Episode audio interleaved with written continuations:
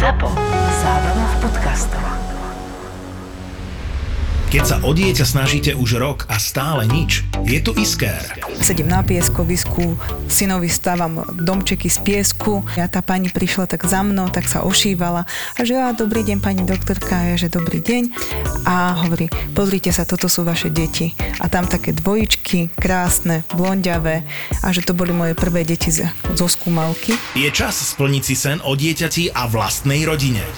Isker je špičková európska klinika reprodukčnej medicíny a vďaka práci profesionálneho tímu dosahuje v liečbe neplodnosti vysokú úspešnosť na úrovni 60%. Podľa mňa to je najviac tej práce, keď vidíš tie výsledky práce, eh, že prídu, keď nám posielajú e-maily, fotografie tých detí, posielajú nám, ďakujú nám, že skutočne eh, vieme pomôcť eh, veľa percentom párov, aj párom, ktorí by možno nikdy predtým, ako pokročila medicína, nemali deti a teraz už sa nám vracajú a sú nám veľmi vďační za to. Nestrácajte čas a objednajte sa na bezplatnú konzultáciu. Link nájdete v popise tejto epizódy www.isker.sk 20 rokov skúseností.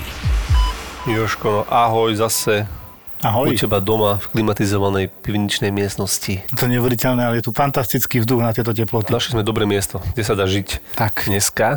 A čo máš nové? Ty si teraz robil, predtým si nerobil? Ja neviem, či zaše toľko toho je, ale tam mal som službu, ako som hovoril aj minule, že sa nakopia určité veci za sebou, tak po dlhej dobe mi pacienti odmietali hospitalizáciu v jeden deň, v jednu službu. Že odmietali. Hospitalizáciu. Že boli jasne na hospitalizáciu, indikovaní. No však poviem si jednotlivé, napríklad hneď prvý pán, budem ho volať, že Sloboda, tak eh, pán Sloboda došiel a odoslaný bol od internistky, že vidí zmeny na EKG, že možný subakutný infarkt. On hovoril, že asi dva týždne sa mu horšie dýcha, aj mal nejaké bolesti na hrudníku, čo by teoreticky sedel, ale nemal odbery nič, tak sme ho teda kompletne vyšetrili. Potom vys- vystrelili výsledky, ja už som tak podľa EKG, že fú, toto vyzerá ako embolia a taká jasná, už mala nejakú teplotu a zápal, tak som už tak predpokladal, že nejaký zápal plus, pri tom infarte plus, že keď to dlhšie beží, že bude. Všetko nám to potvrdilo potom CT. Teda, teda bola tam masívna embolia bilaterálne, bol tam zápal plus vľavo, infarkt plus vľavo, všetko to sedelo a muž hovorím teda, pán Sloboda, ostávate v nemocnici, je tam tá embolia. A on úplne s takým bohorovným kľudom, no ja tu neostávam. No, Čo, čo, ja úplne taký zaseknutý, Mm, vieš, že zasekol. však vám je zle, zle sa vám dýcha, máte kyslík. V podstate momentálne ste na tom podobne, ako tí covidoví pacienti. Oni toto mávali. Nie, nie, nie, on musí ísť preč, on, on nie, nie, nie, odtiaľ to, až odkiaľ ste. On je, on je proste z východu. Je z východu. A čo tu robíte? On tu prišiel na brigádu takej pekárne, ako zarábať si trošku privyrobiť a on tu, nie, on tu je u kamošky a u kamoša. Žiaj. No a to je úplne jedno, veď vám ide o život, vy môžete odpadnúť doma a zomrieť. Ja som mu ukecaval hodinu, nič, nič, Nič? vôbec, proste ne, nezabralo to. Tak som mu potom vytlačil tie dva poctivé papiere, že negatívny revers to voláme, kde podpísal na vlastnú zodpovednosť, že ide domov. Napísal som mu všetky lieky, ktoré sa mi zdali, že by mohol nejako zvládnuť fraxiparin, že si bude pichať. Aj sme mu ho pichli ešte na oddelení, ukázali mu, ako sa to pichá. Antibiotika dostal, proste kopec liekov a odišiel si domov. A nevieš, či žije. Vieš čo, žije, lebo vrátil sa o týždeň. Po týždeň sa vrátil? No, no, že to teda nedáva bez kyslíka. Fakt? A potom sa to dalo ešte poriešiť? Alebo Tak on mal už tie ťažkosti dva týždne a bolo jasné, že on sa raz vrátil. Ja som sa bavil, že sa vráti v bezvedomí polomrtvý, vieš. Mm. Alebo teda, že sa vráti už taký, že už nič. Ale už bol akože zaliečený, išiel domov. Áno, lieky mala tak, ale stále potreboval kyslík. On mal 80 saturáciu. V dnešnej dobe všetci vedia, čo to znamená, lebo teda COVID nás naučil niečo nové. A bolo jasné, že bez, bez toho kyslíka on to nedá. On proste, ak bol doma asi, tak ten kyslík ja mu dať neviem domov. Uh-huh. Nemám ako. On si ho môže kúpiť, zaobstarať, požičať. Myslím, že z Piešťan sa požičiava. A, ale to neurobil. Možno to bolo drahé, neviem, je to že vraj euro na, na, Tak išiel na brigádu a... Vieš, teraz 30 eur na mesiac. Dá sa to požičať taký prístroj. Normálne akože kyslíkovú bombu, alebo aj s tým všetkým? Áno, no euro na deň si pamätám. Euro a nie na je deň? toľko, že by pre celé Slovensko vedeli požičiavať, to nie. A tak keď išiel na tú brigádu, kde zarobil denne, tak možno, že neviem koľko. tak veľa asi nie. No, tak to asi, vieš, tak to prerátával. Prerátával to ešte na domov, aby mal, aby prišiel vôbec s nejakým zárobkom domov z brigády a nie iba s kyslíkovým prístrojom chudačisko, vieš, to No. ešte by bolo také. A dokončím to, to bol prvý. No. A o pár hodín v rámci tej služby prišla pani učiteľka, že teda ju dotlačil manžel, lebo ju už posielali niekoľko dní na hospitalizáciu, že má hemoglobín 60, to je červené krvné farbivo a proste bola chudokrvná, hej? Ale veľmi chudokrvná, 60 je dosť málo na mladú ženu, 40, 60 na 40 rokov myslím, že mala. No, no jasné, to bolo indikované na príjem, transfúziu a doriešenie prečo. Ukazovalo sa, že to bude asi súvisieť niečo ginekologické, tam tým smerom to išlo, ale ona tiež došla a tak ako ja som neprišiel iba tak odkonzultovať, pokecať, že ona aj tak nejde ako do nemocnice. A ten manžel, taký velikánsky chlap, taký zúfalý, že pomôžte mi. Hovorím, ja? Vy ste jej manžel, ja nemám žiadny dosah. Keď on už nevie si pomôcť, ten, ten vieš, to hovado veľké. Takže čo? A potom z toho vyplynulo, že ona kvôli tomu, že ona chce ísť skúšať maturity. Učiteľka. Áno. Diagnóza. Ale bez krvi. Fúha. Ono, vieš, aspoň tí študenti majú lepšie známky asi, alebo... On tak ako nepočuje, ne, ešte tak nevidí už pomaličky hlavne, nie? Pri takej malokrvnosti. Niekedy, asi keď už, Alebo keď už pospáva na... na, na pospá, pre, prespie, že potom zobudia, vieš, keď už akože zodpovedajú.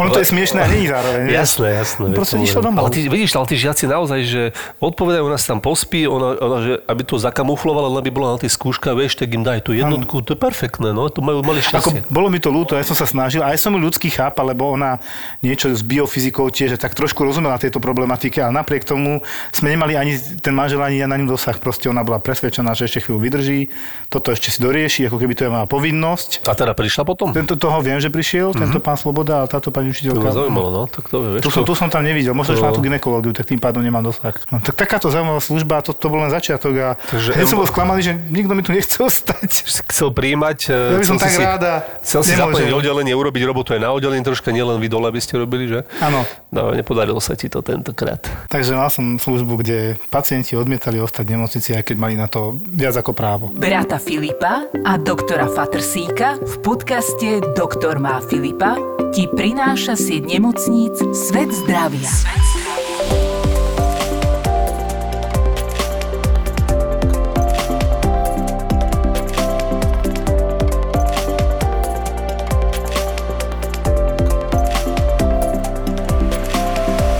Ty sa troška načal, že presne pri covide ma napadlo, vieš, že to dýchanie, že sa Kyslíky, dusili, ten áno. prvý pán, ten prvý prípad.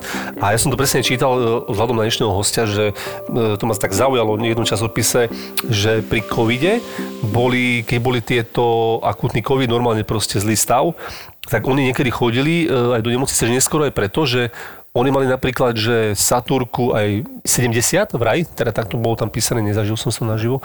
A proste necítili sa až tak zle, ako napr- keď máš vraj bakteriálny zápal, normálny plúcný zápal plúc, tak to aspoň bolo písané. A kde, keď máš Saturku 75, že sa úplne že vyzerá zle, však to vidím a ja som zažil veľakrát. Áno. Ale že vraj títo niektorí nevyzerali až tak zle, e, lebo, a presne, že boli doma, hej, že boli doma a tým pádom ešte to vedeli zvládať, lebo pri tom kvázi inom zápale, aspoň tak som to teda pochopil z toho časaku, čo som troška študoval a čítal, že proste pri tej bakteriálnej infekcii alebo nejak tak to bolo, že tam proste tí ľudia, to vidíme, hej, jasné, tuto to asi vidíme, ale nejakým spôsobom subjektívne to lepšie znášali. Bolo to No, ja pravda? si, ja si myslím, To že sa musíme chcem- spýtať nejakého odborníka. a, no, a to som chcel presne povedať, výborne. A to sa opýtame nášho dnešného hostia. Joško, predstavíš? Áno, pani doktorka Lauková. Áno, Teší takže- nás? Ahoj. Aj mňa teší. Ale ja som sa chcel opýtať na toto, čo som sa pýtal inak, na toto, že vlastne teda, či je to pravda, že či naozaj tí pacienti boli horší, že tí covidovi to lepšie znášali tú hyposaturáciu. Hyposaturáciu. hyposaturáciu. No. Možno hypooxidenáciu. Áno. No.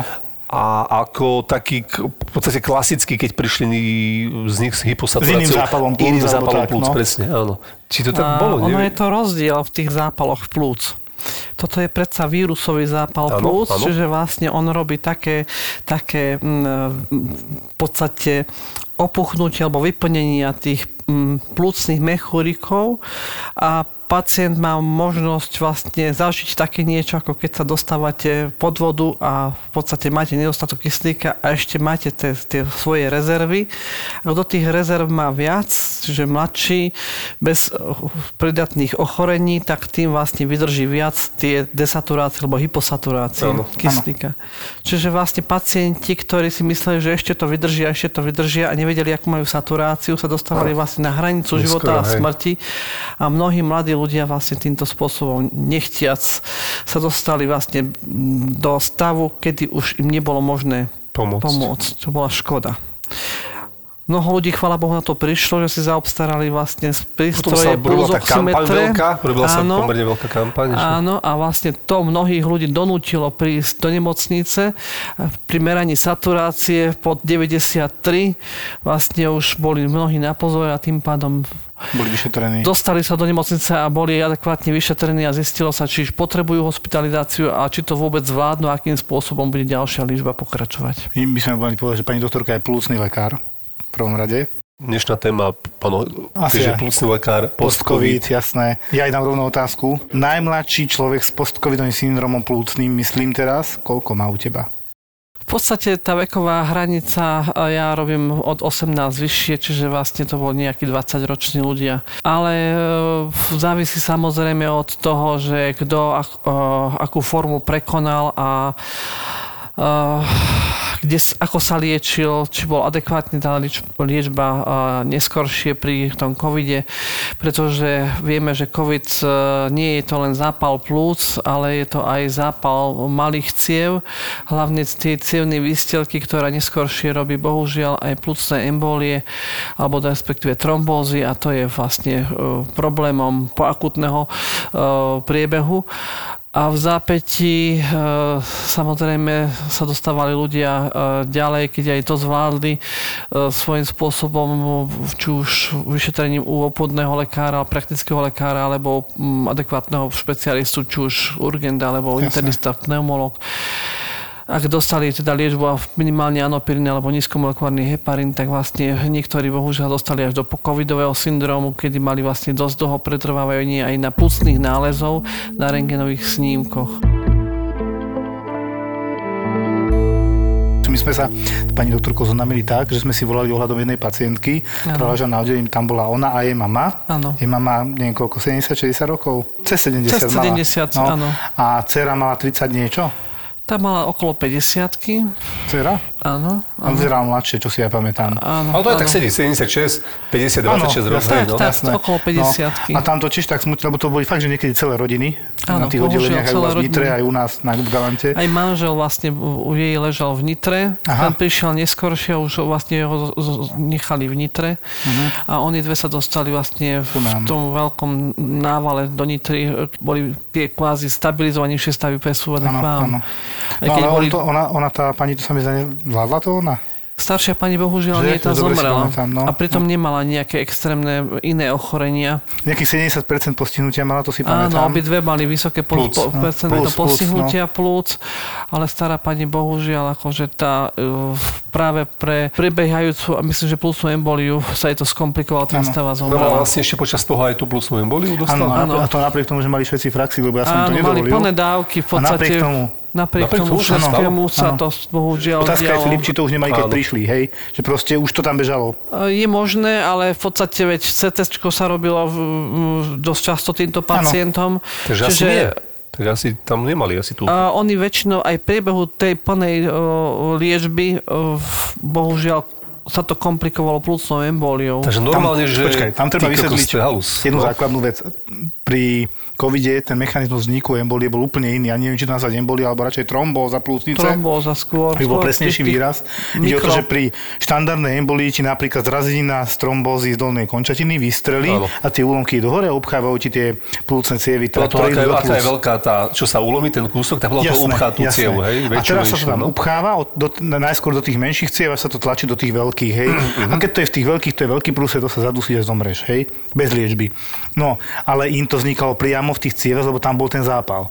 To je vlastne trombotický priebeh. Tak, tak. A to sa podľa mňa oveľa ťažšie fraxipaninom lieči, e, nízkomolekulárnym heparínom, Áno. jak je štandardná, ktorá tam poletuje. To je trošku iný mechanizmus. Podľa mňa toto je ten problém, ktorý my nevieme riešiť priamo na mieste. My by sme potrebovali znižiť ten zápal priamo v tých cievach.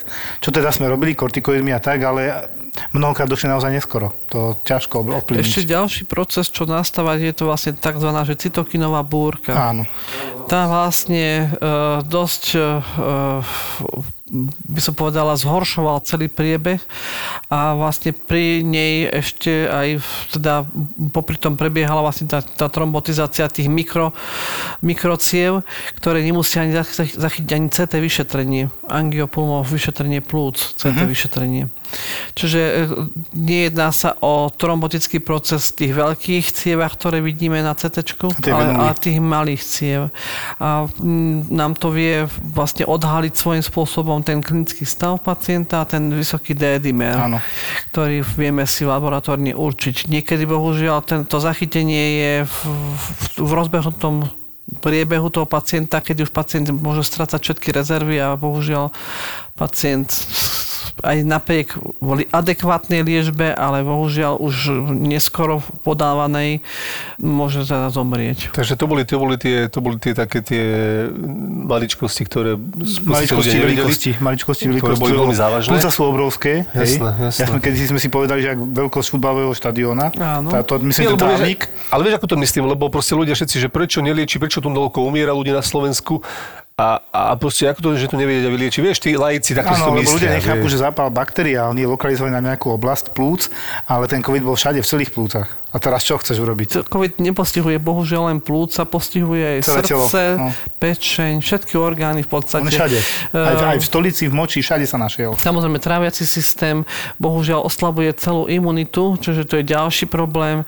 Momentálne sa uvažuje na to, že, teda, že už hlavne mm, po covide je to postihnutie nervového systému, čiže to už je ďalší problém, ktorý nastáva. Áno, sú pacienti, ktorí majú tzv. brain fog, Áno. ktorí sú normálne, že oni cítia, že sú iní mozgovo, že im to tak nešlape ako obvykle a že ich je dosť.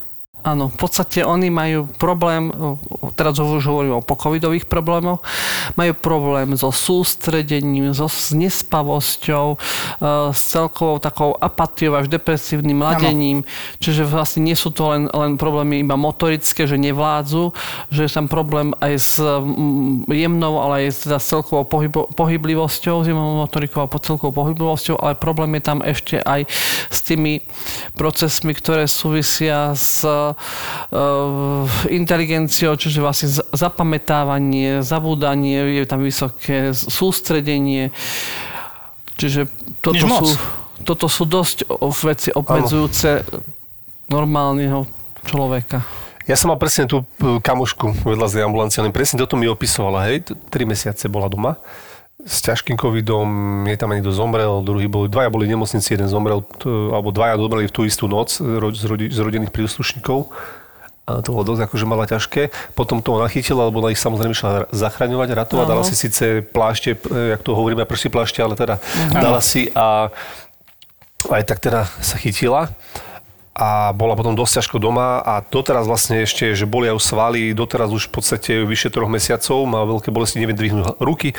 A ja normálne, keď som ju pozeral, že akože, tak, akože teraz neviem, že akože, tak mi to prišlo troška akože, či nesimuluje, vieš? No, alebo- ono tak vyzerá, No, a to tak vyzerá, ešte tá je doktorka obvodná, tá na ňu úplne na, s prepačením na strana, hej, že je doma, akože, ale už kľud. To nie sú rukolapné veci, ktoré vieš dokázať. To sú také subjektívne problémy, že? Asi, Áno, áno. Presne. Ale chcem ešte povedať tej mozgovej, mozgovej hmle. Ona tiež povedala, že počuj, že ja som bola, ja neviem, že ja som išla, ja som varila, e, všetko mi trvalo trikrát dlhšie, varila som e, cestoviny, No tak ja som ich zliala a potom, že ideme jesť cestoviny. Tak som zatiaľ urobila omačku a už všetci boli na tom stole. Za tým stolom čakali, že idú jesť, teda donesla omačku a že kde sú špagety, že a začali hľadať špagety, hľadali, začali hľadať špagety a nakoniec e, po hodine hľadania ich našli niekde vraj špajzy.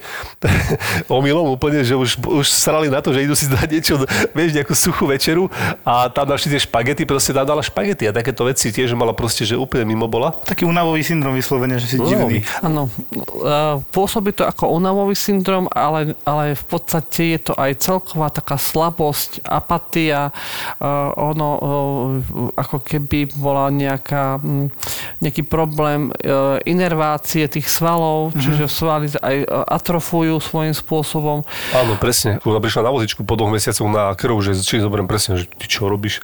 Že ty sa Koľko? Tam je bohužiaľ 50. domena neurológov a neurológovia majú ťažký oriešok vlastne, že či sa nerozbehuje nejaké iné ešte ochorenie, či to iba priebeh tohto vírusového ochorenia neskoršie e, teda vyvíjajúce sa, alebo či sa nevyvíja nejaký iný e, iné ochorenie, iný syndrom Po prekonaní, po hej? prekonaní. Ako my sa bojíme, že budú kardiomyopatie pravdepodobne, po prekonaní myokarditidy v rámci covidu, zápalu Áno. srdca. Ale ja som čítal, že to vyzeralo tak hrozne, že boli nejaké prvé štúdie a potom nejaké, keď boli väčšie štúdie, že to nebolo až tak zle, to nevyzerá s tým, s tým srdcom. Je to pravda? Neviete o tom niečo? V podstate e, srdiečka po prekonaní covidu, e, už keď si iba všimneme e, rengenové snímky počas infekcie covidovej, boli o mnoho väčšie na rengenových snímkoch. Samozrejme bola tam viditeľne zrejma teda kardiomegália, hlavne preťaženie prvej časti plúc. E, Po prekonaní covidu keď sa už dala adekvátna liečba, hlavne z hľadiska nízkomolekulárnej liečby, samozrejme kyslíku, aby sa prekonala tá akutná plúcna hypertenzia. Srdiečko malo tendenciu sa zmenšiť do normálnej veľkosti. Mnohí ľudia vlastne týmto všetkým prešli a uh, uvidíme potom pri kontrolách e, po čase, určitom po, čase. po určitom čase, väčšinou tak 2-3 mesiace, že sa to srdiečko úplne znormalizovalo aj na, na tej rengenovej snímke, aj, aj na, pri tom CT vyšetrení. Ďalšia vec je, že niektorí ľudia samozrejme, keď sú staršieho veku, môžu na, na, vlastne nabiehať ešte aj ischemická choroba, čiže vlastne sa to skomplikuje, čiže môžu mať ešte nejaké iné ťažkosti, ktoré už nemusia súvisieť priamo s covidom, ale COVID napomohol vlastne ďalšiemu zhoršeniu ischemickej choroby srdca napríklad. Mm-hmm. Ale e, samotný COVID v podstate môže robiť určite zápaly srdcového svalu, čo aj teda sme videli, ale tento priebeh sa postupne vlastne zlepšoval.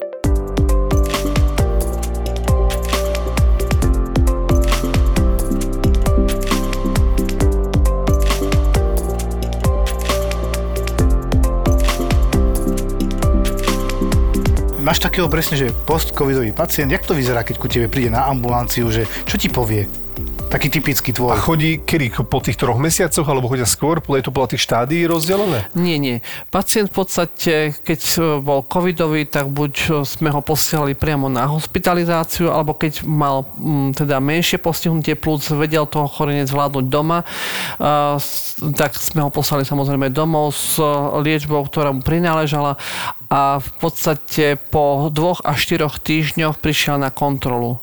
A v podstate pacienti e, často teda, chvála Bohu, udávali zlepšenie. E, nepotrebovali vlastne kyslík, čiže chvála Bohu, táto, táto ochorenie prebehlo v teda, o mnoho lepšom priebehu ako pacienti, ktorí skončili na hospitalizácii. Pacienti, ktorí už prišli po, po prekonaní covidu, udávali výrazné zlepšenie dýchania, ústup kašla, hlavne suchého, dusivého kašla. Niektorí ale tieto príznaky nemali také vyznačené, hlavne v podstate sa jednalo o celkovú slabosť, ktorá v podstate ešte ďalej mohla pretrvávať. Čiže eh, keď pacient eh, prišiel v následných kontrolách, eh, často hovorí o tom, že, že sa cíti ešte slabý, unavený, že nevie prejsť po kuchyni, nevie sa si urobiť svoje seba obslužné výkon, nevie sa umyť, samozrejme navariť, problém je vlastne s samotnou motorikou. Ďalšia vec je, čo nastala, je nie len teda porucha teda toho, tej pohyblivosti, ale že je s tou únavou aj, že je udýchčaný. Pritom, e, keď sme mu robili vyšetrenie rengenové, chvala Bohu, pacient nemal obrazové zmeny v zmysle teda zhoršenia plúcnych zmien na rengeni, ale ani sme nepotvrdili, že by mal spirometrické parametre zhoršené. Spirometria to je vlastne vyšetrenie plúc, ktoré určuje, aké sú jeho funkčné zmeny na plúcach. Čiže ako, ako tie plúca sú Akože vitálna schopné. kapacita plúc, hej, napríklad. Áno, napríklad hej? vitálna kapacita A tá nie je teda poškodená? To nie je zmenené? A, to sa dá do, dokopy? Áno, to sa dalo pekne dokopy, ale pacient ale udáva zhoršenie dýchania. Čiže, alebo pretrvávanie zhoršenia dýchania. Čo je problém? Teraz problém je to, že či naozaj ten spirometrický nález je adekvátny, či netreba robiť ešte ďalšie iné vyšetrenia. Čiže keď máme D-dimer v norme, keď máme krvný obraz v norme, máme spirometriu, máme rengen norme, čo teraz? Áno, čo, čo teraz, keď všetko mám v norme? Čo nasleduje? Čo môžeme ešte pre neho spraviť? Urobíme mu ponámahový test spirometrický, uh-huh. čiže minimálne 6 minút chôdze, alebo teda nejakej záťaže, drepy. Pás? Po chodbe stačí prejsť, ano. po chodbe 6 minút normálnou chôdzou a v podstate, e, aby e, sme zistili, že či tá námaha naozaj zhoršuje funkciu dýchania. Zistili sme, že ani tam problém nie je. Pacienta sme objednali na difúziu plúc. Vyšetrenie, ktoré nám určuje, že či je schopný pacient, alebo či, či plúca sú schopné prenášať kyslík medzi m, bariérou mechúrik, plúcny kapilár, jasné, jasné. ktorá ho obmýva. Čiže e, e, týmto spôsobom sme tiež zistili, že ani tam až taký problém nie je, že pacienti majú túto difúznu kapacitu plúc v norme. Zabezpečili sme sa aj pacientov, ktorí sme mali hraničný dedimer alebo vyšší dedimer aj angiopulmo vyšetrením plúc, čiže vlastne vyšetrením CT plus zameraným na malé, a teda na, na cievne štruktúry. Ani tu sme nezistili nejaké extrémne zmeny. Keď mal pacient ale zvýšený dedimer a udával ťažkosti a tieto všetky vyšetrenia vyšli negatívne. Hlavne tá, čo som mala k dispozícii spirometriu a teda CT, tak z pacienta sme radšej zabezpečili liečbou nízkomolekulárnym heparínom. Ano. Tak e, v priebehu dvoch, troch týždňov pacient udával výrazné zlepšenie. Čiže môžeme predpokladať, že na úrovni tých malých ciev, E, ktoré v podstate CT nevie zachytiť. Možno, možno, že došlo k nejakým endotelitickým zmenám, čiže k tomu zápalu tej, tej cievnej výstelky a čiže tomuto sme sa snažili teda zabrániť. Čiže to pravdepodobne mnohí tí pacienti majú niečo takéto, tie úplne drobné cievy, je možné, sú tam poupchávané, že, zničené. Že týmto spôsobom to ochorenie vlastne ďalej mohlo devastovať tie plúca uh-huh. a mhm. pacient to vnímal tú dýchavitu aj týmto spôsobom. Dobre, a kedy ste to začali riešiť, že dobre, asi si neriešila 700, ale až keď bolo 2000 alebo tak? A, určite ten e, trojnásobok bol už, už teda podozrivý. Už bol podozrivý, hej? Áno, uh-huh. troj až 5 násobok bol podozrivý hlavne, hlavne z hľadiska pre, možnosti podávania prevencie. Stačilo raz alebo viackrát zopakovaný ten tedimer? Lebo vieme, že raz. on je taký dosť citlivý. Pohyby, áno, je pohyblivý. Lebo to bola záplava, hej, aj my sme mali na ambulancii, ale my sme tam mali, my sme mali dobré, akože to dedimeritid a to bolo akože festival dedimeritid. To akože obvoňáci to všetci brali, to akože rád radom jediné, čo sa teda, ako, neviem, áno, proste to, to bolo v kurze. načítali, to horko ťažko. Potom pozrieš na ruku a taká modrina a je ti jasné, že odtiaľ nemôže výjsť normálny dedimer. Ale na je taký, vieš, to, to, áno, samozrejme závisí od... Vzhľadom na zvýšený dedimer 0,56, 0,7. No áno. A, že, fú, a teraz normálne, že denne dvaja tam chodili, teraz si zober každý deň a my to teraz ideš to vylúčovať, dobre príďte o týždeň, dobre koľko, ako sa cítite. A už to bolo kopec pacientov ja tí obojáci to tam iba prišiel pacient, podľa mňa, vieš, pani me sam zady, čo ťa? Zady, zadýcháva aj? Dáme dedimerik a choďte prosím vás za špecialistom internistom alebo pneumologom a teraz pneumolog sa môže po a internista sa môže po a všetci sa, a cievar samozrejme ešte potom nebodaj, vieš, ešte keď ho niekde boli. No, akože takto sme to mali my, hej, takže preto sa pýtam na tieto dedimery. Naozaj, akože takto to Nie, my, my to voláme na urgentných príjmoch, že dedimeritída. No. Ešte začias necovidových uh-huh. nám vedeli obvodní urobiť také srandy, že prišiel pacient, lebo má zvýšený dedimer. A hneď sukcesívna embolia, ktorú nevieme vylúčiť na CT, ale nevadí, ale pošlu ho. A teraz čo s ním? Aké máte ťažkosti? Ja? Ja nemám žiadne ťažkosti. Nie, to treba fakt uh, dokopy dávať dokopy, dokopy s inými možnými vecami, ako ne, treba brať aj klinický stav, samozrejme, treba brať aj predchorobie, ano. určite treba brať aj iné ochorenia obličky, napríklad, že tiež možno zvýšenie dedimeru, tam sa musí prihliadať syndrom, no, k tomu, samozrejme.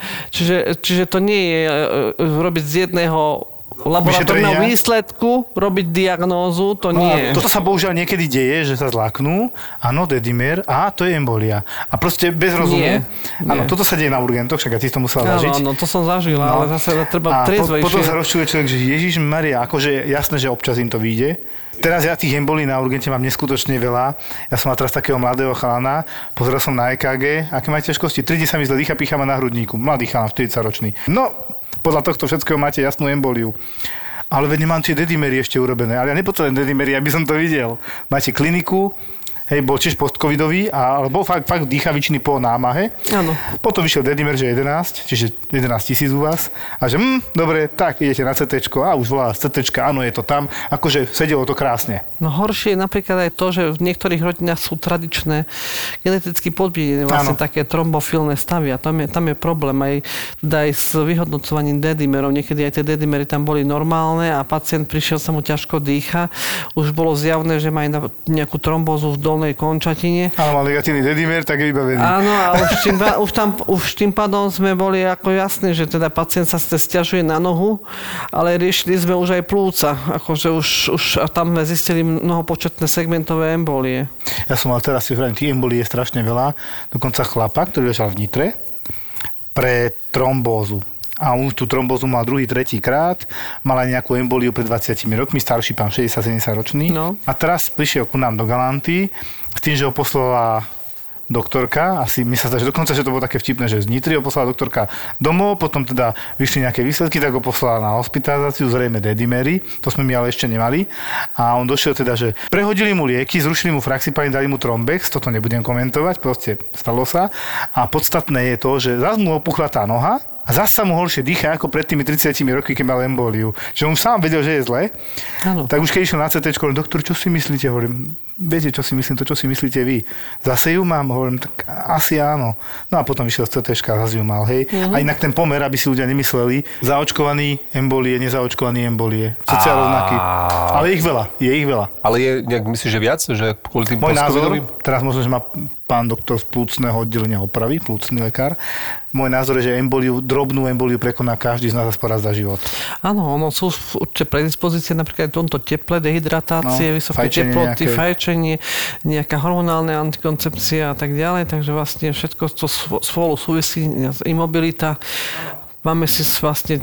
To sa aspoň raz za život stane, podľa mňa. Máme šancu vždy dostať nejakú emboliu. Malú, Filip. väčšiu. Som Samozrejme to závisí od toho, ako si ten organizmus s tou malou emboliou vie poradiť. Niekto, niekto to ako predýcha, ten organizmus do, nabehne na, tá, na tie e, rozpúšťacie procesy a už je dobré, a fajn, a niekto má predispozíciu, že bohužiaľ toto nezvláda a ide ďalej a tá No. embolia sa rozvíja viac a viac.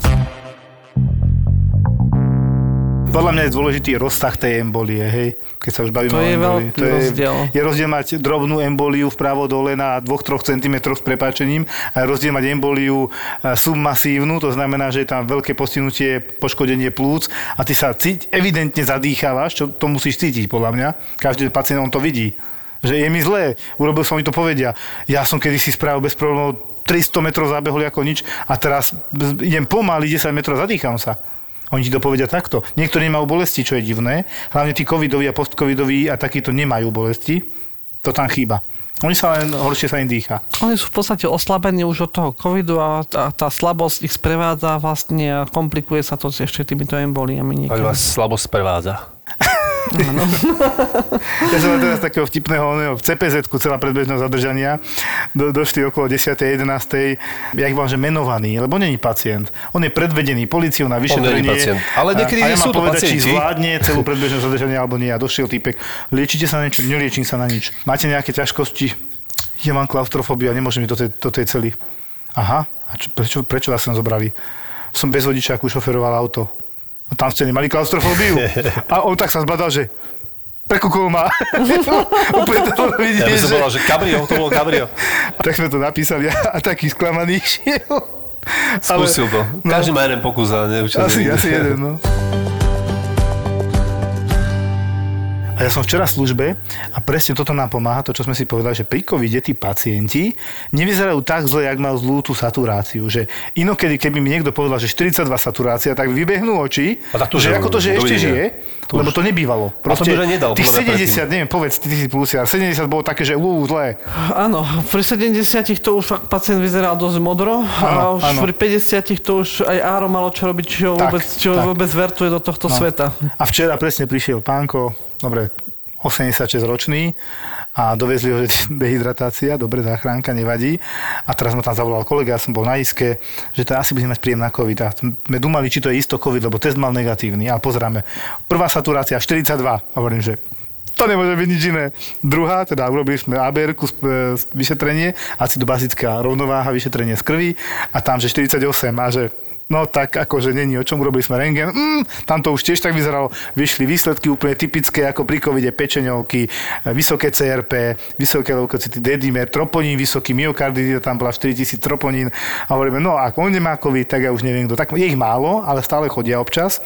Takže dedulo išiel chudák hore. Vyzeralo najskôr, že chudák mi tam umre, že ho nedostanem ani hore, ale potom teda sme uvažovali nad high flowom, tie nové naše celkom slušné prístroje. Ako vysokoprietokovej oxigenácie. Áno. A už keď som potom okolo polnoci tak pozeral, že dobre, 93 saturácia, dostali sme ho z toho. A ako vyzeralo to z začiatku veľmi zle a nejak sme ho vyhrabali. Tak uvidíme, ešte nemá vyhraté, má veľa rokov a ochorení, ale zatiaľ vyzerá, že, že to ide Áno, dobrým smerom. Ten high flow, to, ako, to, je, to bola veľmi šťastná Dobrá vec, vec. pretože vlastne doteraz e, tí pacienti boli práve touto metodikou riešení hlavne na árach a táto metodika sa chvála Bohu posunula aj do iskových priestorov, čiže aj do bežných teda e, nemocníc, čo je výborná vec a prestali byť také tie zábrany použitia high flow. Vieš čo, mne to chceli, akože, že ideme učiť obsluhovať high flow. Tak ja som si to predstavoval pomaly ako kozmonaut, hej. Príde, že tam 4 gombíky a že ale pre Boha, veď to zvládne aj, aj opica. Plus, minus, hej? on, off. Čo je na tom také ťažké? A on že však na tom nič nie je ťažko, len to tak ťažko znie, že high flow. Áno, hlavne je tam taká tá mašina, ktorá, vyzerá dosť inteligentne Áno, áno. a každý má pred ňou rešpekt. Lebo on to zohrieva ten kyslík, hej, ty tam nastavuješ parametre, teraz to dáš do steny a keď ich tam dáš 10 na jedno poschodie, tak zoberieš všetkým ostatným kyslík, to je hlavný problém, to treba povedať nahlas. A v- U nás to Spotreba kyslíka, spotreba kyslíka sa výrazne zvýši. No. no. Nie, ide o to, že my sme zistili, že na jedno poschodie počas červenej nemocnice nemôžeme dať viac ako dva hajflovi, lebo to normálne nám sa stiažovali pacienti z druhej strany, nedošiel kyslík, čo je, je? A, že čo? a tak sme zistili, že cez tie trubky proste oni nie sú schopné utiahnuť tak masívny objem vzduchu a kyslíku. Naozaj akože tie nemocnice sú rôzne staré a podľa mňa už ani nikto nemá podklady k tomu, že ak sú veľké objemy alebo tie obsahy rúr hej, vnútri, nikto nevie podľa mňa. A podstatné bolo, že sme fakt tie kapacitníky Nitra, Galanta museli pridávať tie kyslíkové kvôli tým highflovom. Doniesol kamion obrovskú takú cisternu, No. Ktorý bol ďalší zásobník, kapacitník na To kyslík. bolo veľmi dobre vymyslené a v podstate Nitra vzhľadom k tomu návalu tých pacientov zvládla až moc excelentne e, túto kyslíkovú liečbu. No. Pretože mnohé plúcne oddelenia vedia zvládnuť kyslíkovú lieč- liečbu 10 litrov za minútu a e, v nemocnice v podstate aj Galanta, aj Nitra, mnohé iné, vlastne tá kyslíková liečba obnášala 80 litrov za minútu, čo bolo, to je Neskutočne 8 veľa. krát viac, to je nenormálne veľa. A ešte keď použijete high flow, to máte, to máte veľkú, veľmi vysoký prietok kyslíka a vlastne ten, kto po pacienta zachránil v tom, tom akutnom štádiu poškodenia tých plúc, lebo inak by to nebol dal. On v Hej. podstate nemal mať možnosť preniknúť ten kyslík cez tie postihnuté plúca. Oni boli ako zalepené Ja tie plúca. to vysvetľujem tak, ako keď sa vynoríš z vody a ti tam zostane pre prepáčený 50% vody v plúcach, No, tá spodná časť je presne. zaliata, jak Áno. tam dostaneš ten kyslík. Áno, no keď ho to tam pretlačíš vysokým tlakom, vyslovene to je ten high flow, tak si mu dal šancu. A my sme videli normálne, keď prišli tie high flowy, to bol veľký boom. Normálne, že aj teraz na zimovriaky o 30% lepšie to išlo hore, proste o 30% viac ľudí To prežilo. išlo z minúty na minútu, vlastne ten pacient, keď mal Hore 40-50 saturáciu, išlo na 70, na 90 zapätí, akože, takže to, to, ten pacient dostal obrovskú šancu žiť, inak by už tí ľudia... povedať, že 60, tá umrtnosť by bola nenormálne 93, že vysoká. Že aké to bolo super. A stále je teda. Takže tie high flowy, a teraz sme sa aj povedali, že to si necháme na tých poschodiach. A tam bol ďalší problém, bol, keď sa stala červená nemocnica červenou, tak na chirurgickom oddelení nepotrebuješ kyslíky. A zrazu si ich potreboval, potreboval si ich zrevidovať, zistiť, či tam vôbec kyslík ide. A čím bolo vyššie poschodie, tým horší výtlak. To sú veci také technické. Však v Taliansku vybuchla nejaká nemocnica, čo to tam trošku niekto podcenil.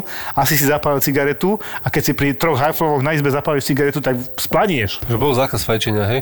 No, tam, bol tam taký jeden odvážny vec, si ho pamätám. neviem, či fajčili Že covidovi. 40 denne fajčia, on to už nevydrží, ako zle sa mu dýchalo, nevadí, teplotu mám, nevadí. Tú cigaretu, aj keby som sa mal doplaziť, idem na balkón a chceli s tou cigaretou naspäť. Hej, ja mu hovorím, keď sem pôjdete s tou cigaretou, tak nás tu všetkých rozmeta na kusy. Ešte raz to uvidím, tak som bol nahnevaný na neho dosť, lebo oni to urobia aj proti tvojej voli. Pozorú, či niekto není, vieš, a tu Je, nájdu je. si skulinku.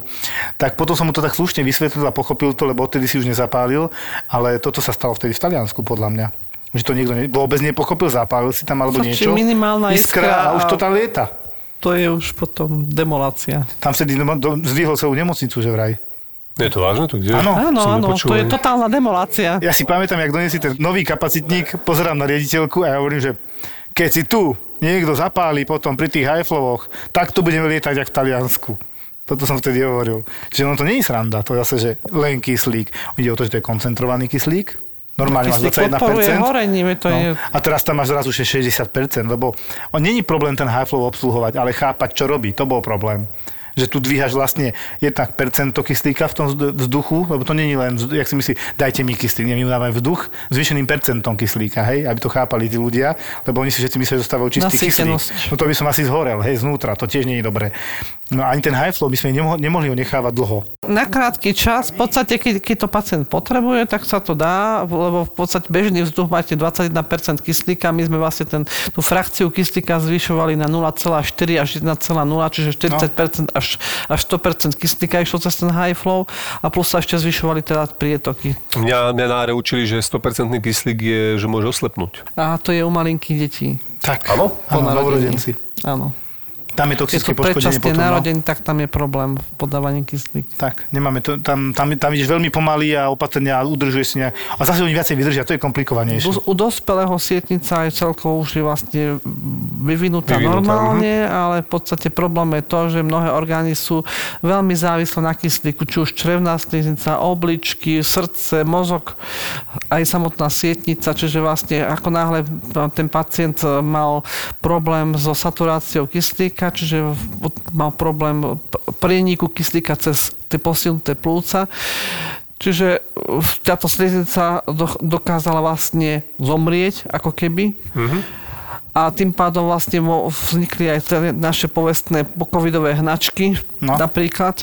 Mm-hmm. Možno, že takým podobným spôsobom prebiehajú aj tieto pokovidové zmeny, ktoré, ktoré u pacientov máme s postihnutím teda toho, tých, tých, tých brain fog, čo sme mali, teda tou závodlivosťou a tak ďalej, že, teda, že sa to niek, nejakým spôsobom odzrkadlilo na, na tom zdravotnom stave, čo sa aj vyvíja po covide. Že to má nejaký ten súvis. U, samozrejme u, uvidíme, že čo nám povedia ďalšie, ďalšie výskumy. No ale ďalšia vec je, že pacienti napríklad, že som sa stretla s takým, že čo má problém s dýchaním a keď sme už rozmýšľali, že čo je vlastne, aký je problém s dýchaním, tak nakoniec vyšlo to, že pacient naraz hovorí, že tak mu začne búšiť srdce, že až bude vyskočiť z hrudia že, že až, až má pro, problém sa nadýchnuť a že vtedy je to že strašné, že, že nevie sa ani nadýchnuť, uh, že má pocit, že, že to jednoducho neudýcha. Také a stále, úzkosti? A, a také ako keby úzkosti a neviem čo a nakoniec sa hovorí, že pozrite sa, však aj teraz to mám také, že, že až, až, má, až vnútorne má trasie a nakoniec založíte saturačný prístroj a zistíte, že pacient má zvýšenú pulzo, pulzáciu srdiečka, Čiže v, v tom rýchlejšie ide, no. Áno, že mu rýchlejšie ide srdce, tá frekvencia dosahovala nie aj okolo 200 a tomu v podstate tiež prispel COVID.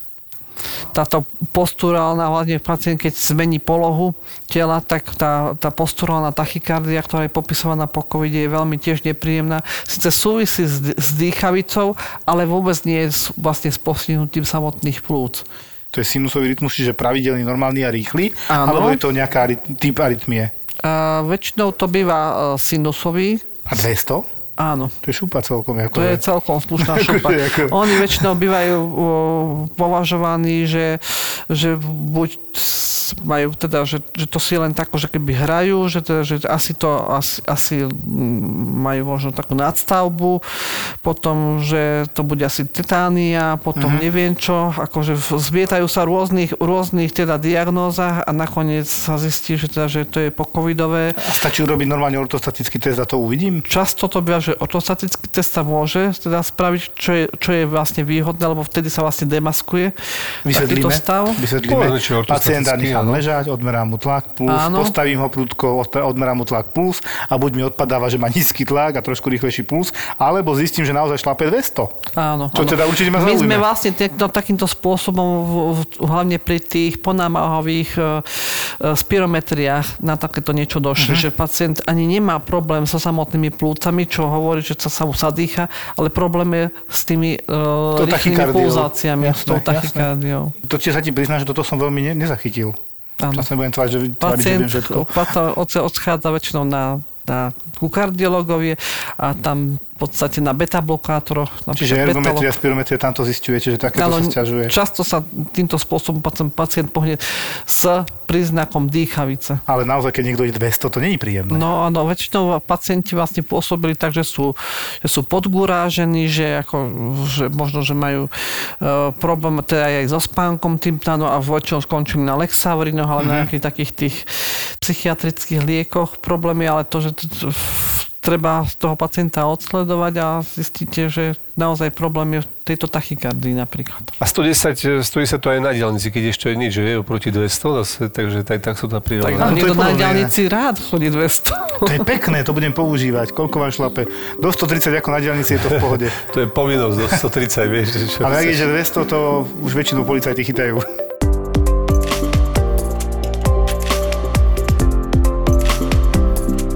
Teraz v poslednej dobe mal som také obdobie, že nám LSPP rado posielalo a tiež sú tam bohužiaľ doktori niektorí, ktorí nemajú radi, keď je niekto zaočkovaný, normálne tak toto poviem a mňa to hrozne mrzí. A normálne, že im vynadá. Že vy ste zaočkovaní, vy ste normálni. Počkaj, ktorí doktori? Na, na lekárskej služby prvej pomoci. Prečo, prečo sa to deje vlastne? Nie, ja som tam potom zavolal, slušne sme sa porozprávali, úplne v pohode nakoniec, akože sme si to vyžíkali. A jak si, no nie, a to, to, to už zaujímavé, už si to začal. Čo ste si vyžíkali? Čo ti po, No, že povedal? keď už má taký názor, tak má byť ticho, hej. To je jeho vlastný názor a je to nemedicínske, lebo máme nejakú medicínu dôkazov, ktorá hovorí úplne niečo iné než on.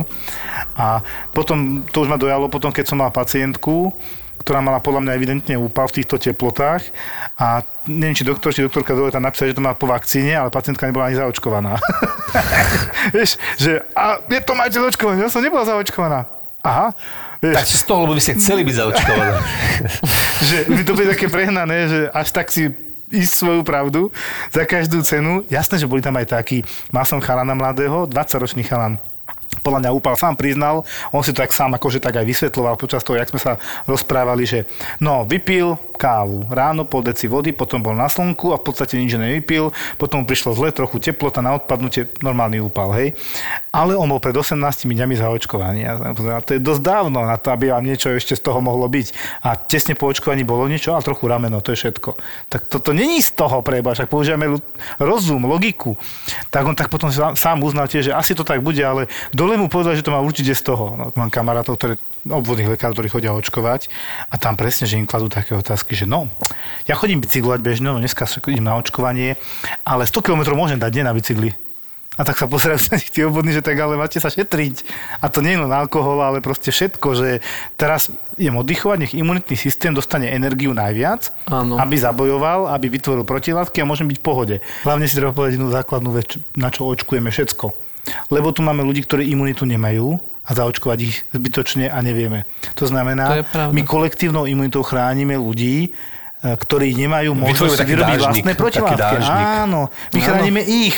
Takže keď Vyslovene. niekto začne rozprávať, že on má slobodu, tak hovorím, a ako si dal slobodu tomu nešťastníkovi, ktorý má imunodeficienciu, nevie si vytvoriť protilátky ani po covide, ani keď, keď ho zaočkujeme a ty sa zaočkovať nedáš a možno mu ten covid potom dáš. Čo mu potom povieš? Problém je v tom taký, že keď máme človeka zaočkovaného, ten vírus sa v ňom nepomnoží, nemutuje Áno, už to nemusel byť. a tým pádom neodozdá ten vírus ďalšiemu človeku, ktorý je imunitne Áno. problémový a keby sa aj po očkovaní tomu jemu, jeho príbuznému, ktorý síce nemusí byť možno očkovaný a tak ďalej, eh, keby mu ten vírus odozdal v plnej dávke, tak neumre. Áno, V podstate ja zaočkovaná síce môže byť infekčná, ale infekčná veľmi krátkodobo, pretože môj imunitný systém, to očkovanie mi umožnilo to, že ten vírus Hneď rozpoznáš. sa rozpoznal, v podstate vírusové ochorenie sa nerozvinulo,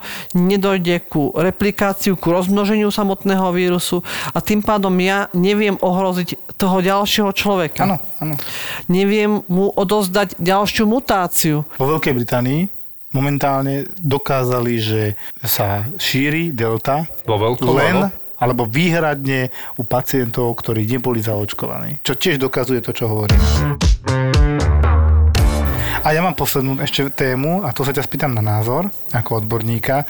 Ja som si všimol, že počas tej nešťastnej druhej vlny, tak uh, väčšina tých pacientov bola s takou relatívne solidnou imunitou, že mne, tam chýbali, že kde sú leukemici, kde sú imunodeficiencie, kde sú ľudia, ktorí užívajú preparáty, ktoré znižujú imunitu.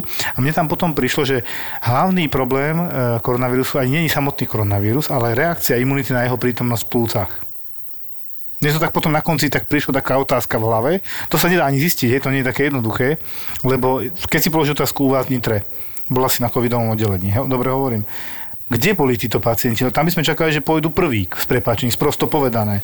Ono závisí od toho, že ako sa chránili, to je jedna vec. Či boli viacej chránení ako či iní? boli viacej chránení, či tá, u nich vlastne e, bola aj tá, ja hovorím, že tá inteligencia, že keď vedeli, že takéto niečo sa blíži a vedeli, že ich zabije aj obyčajná chrípka, takže čím skôr sa dávali do izolácie. A ďalšia vec je, že mnoho liekov, ktoré sú v súčasnosti dávané aj experimentálne, alebo teda sú nové lieky, e, ktoré ovplyvňujú imunitu, mali e, dosah aj na COVID.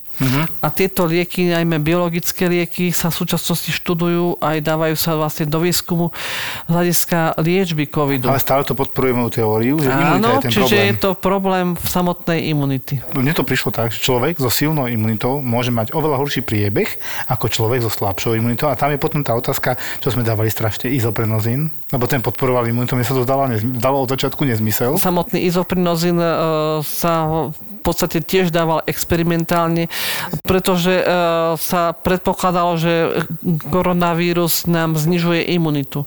Nakoniec sme zistili, že je ideálne dávať e, izoprinozín iba v, u tých ľudí, ktorí majú krvnom obraze, v diferenciálnom krvnom obraze e, menší Po- počet lymfocytov pod 18%, čiže aj Áno. to je dôležité poznať, že nie iba dávať paušálne Na slepo, niektoré no. lieky naslepo, ale vedieť, že kde, sú, kde je ich miesto. A som ešte hovoril, keď už tak, tak možno po covide, keď už si ho kúpili, aby si dali dokopy tú imunitu po prekonaní covidu. Keď Aj už... to je niekedy problém, pretože v zapätí sme pri tomto lieku zistili, že práve tie lymfocyty vystrelili do, do extrémnych Aha. čísel, čo nebolo tiež dobré, pretože vlastne došlo ku, ku tzv. preexponovaniu, čiže vlastne tá imunita sa tak nastimulovala, že zase mali problém v podstate ďalší. Ale chcem sa ešte jednu vec opýtať, že s tými očkovaniami to ma iba zaujalo, teda, že ako sa to vlastne potvrdzuje, že toto je z tej, to sa dá vôbec, dá sa to potvrdiť?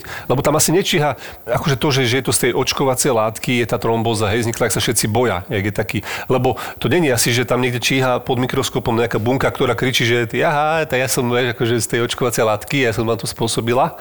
Nie, No. to tak nefunguje. No, tak e, to sa chcem či to vieme nejak vysvetliť, alebo respektíve aj, že nejaké tri prípady ale potvrdili na Slovensku, nie? E, Že tie nejaké tri prípady boli, hej? Že tá nejaká percentuálna tá nejaká štatistika tam je, hej? To 0,0 neviem koľko promile boli nejaké potvrdené astry, že z astry niečo mohlo byť. Takže tam to napríklad ako potvrdia, že na základe čoho to vedia toto povedať, že áno. To není len samotná Astra, ja som od začiatku tam to tak trošku aj sledoval. Tam je problém, že to boli ženy vo fertilnom veku. Čo robia ženy vo fertilnom veku? Fajčia a berú antikoncepciu.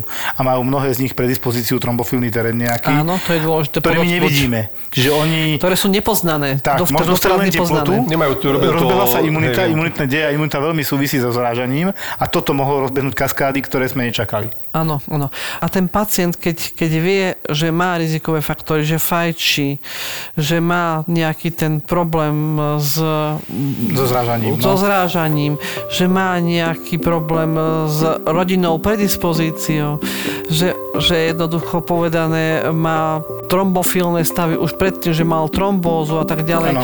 Už tam treba rozmýšľať, že radšej e, sa poradím s lekárom a, a idem na inú očkovaciu látku.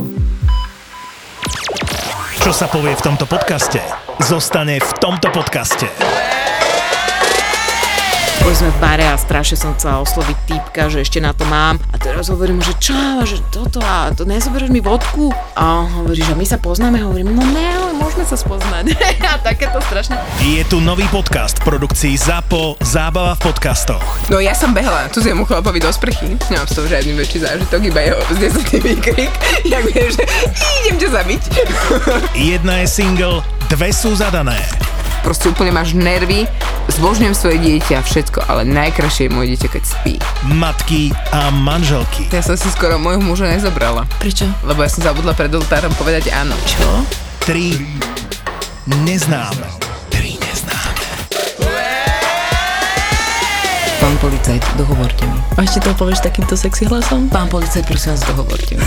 No inak ja som veľakrát som mala takto s policajtami stred a vždycky som sa vyzlikala v tom aute, aby som mala... Počkej, v tom policajskom? Oh, to už je iný film, ale uh, vyzliekala som sa vo svojom aute, aby čo najviac bolo vidno prsia, takže ja som veľakrát nechodila veľa oblečená v aute, lebo ja jazdím rýchlejšie, ako by som mala, priznávam to otvorene. A keď si myslíš, že ťa už nemôžu prekvapiť, nemôžu prekvapiť, Vyskilovala som sa až na to, že som dokázala pivo vyexovať za 7 sekúnd. Veľké politrové pivo, 7 sekúnd. môžu dať toto. Ne. Tri neznáme.